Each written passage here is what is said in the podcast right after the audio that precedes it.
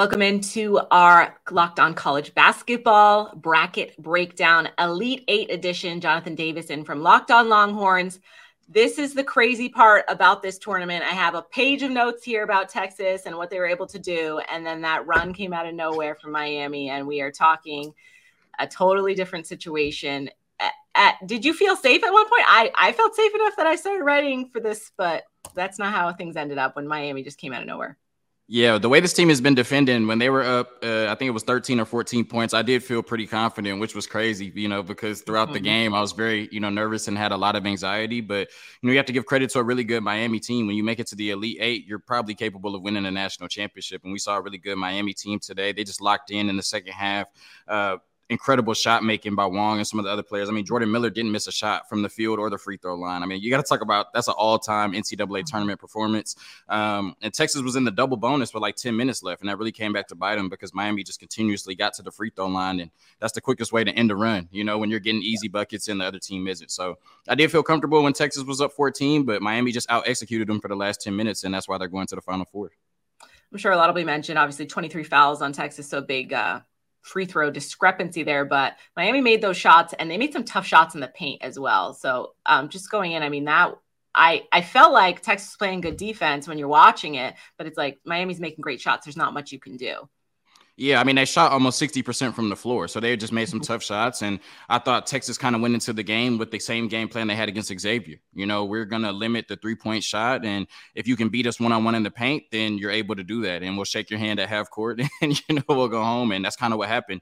You know, they took away the three-point shot. Miami only took eight three-point shots the entire game, only made two but they were able to get pretty much whatever they wanted in the paint. And obviously, missing Dylan Disu down there uh, in the paint was a big loss for Texas, as we saw on the defensive end. But like I said, just give credit to a really good Miami team that made a lot of tough shots. And, you know, that's the reason they're moving on to the Final Four. They went to the free throw line. They only missed four free throws on 32 attempts. That's great for a college team. And like I said, anytime you can shoot 60% from the floor, you know, you're probably doing really good in that game. And it's the reason they came out with a win this time of year it's so tough because it feels like both teams could have won at any point and you're not i mean other than a UConn game where the blown out gonzaga it feels like either team could win right?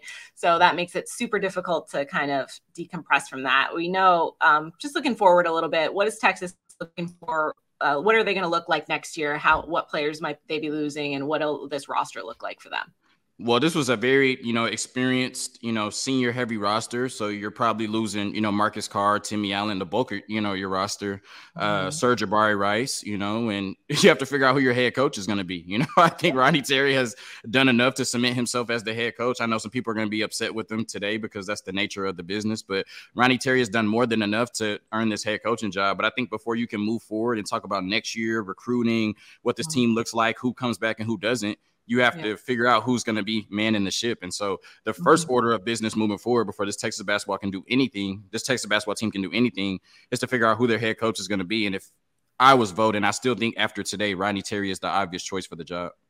I think if Rodney Terry doesn't get it, he'll have more than enough other options because he's certainly proved himself this year with this team. Jonathan Davis, I'm sure you'll have a full breakdown for us on Locked On Longhorns. And of course, Locked On College Basketball has everything for you from March Madness. It's all part of the Locked On Podcast Network your team every day. Okay.